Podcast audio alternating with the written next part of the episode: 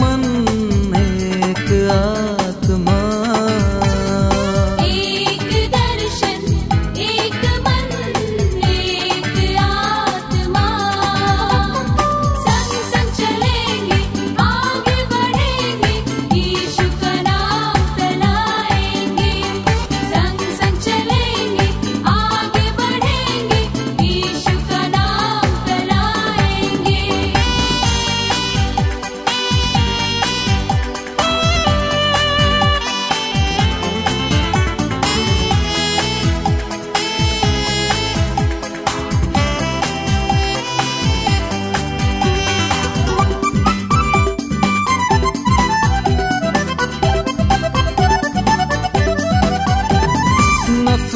को अपने बीच से हम मिटाएँगे।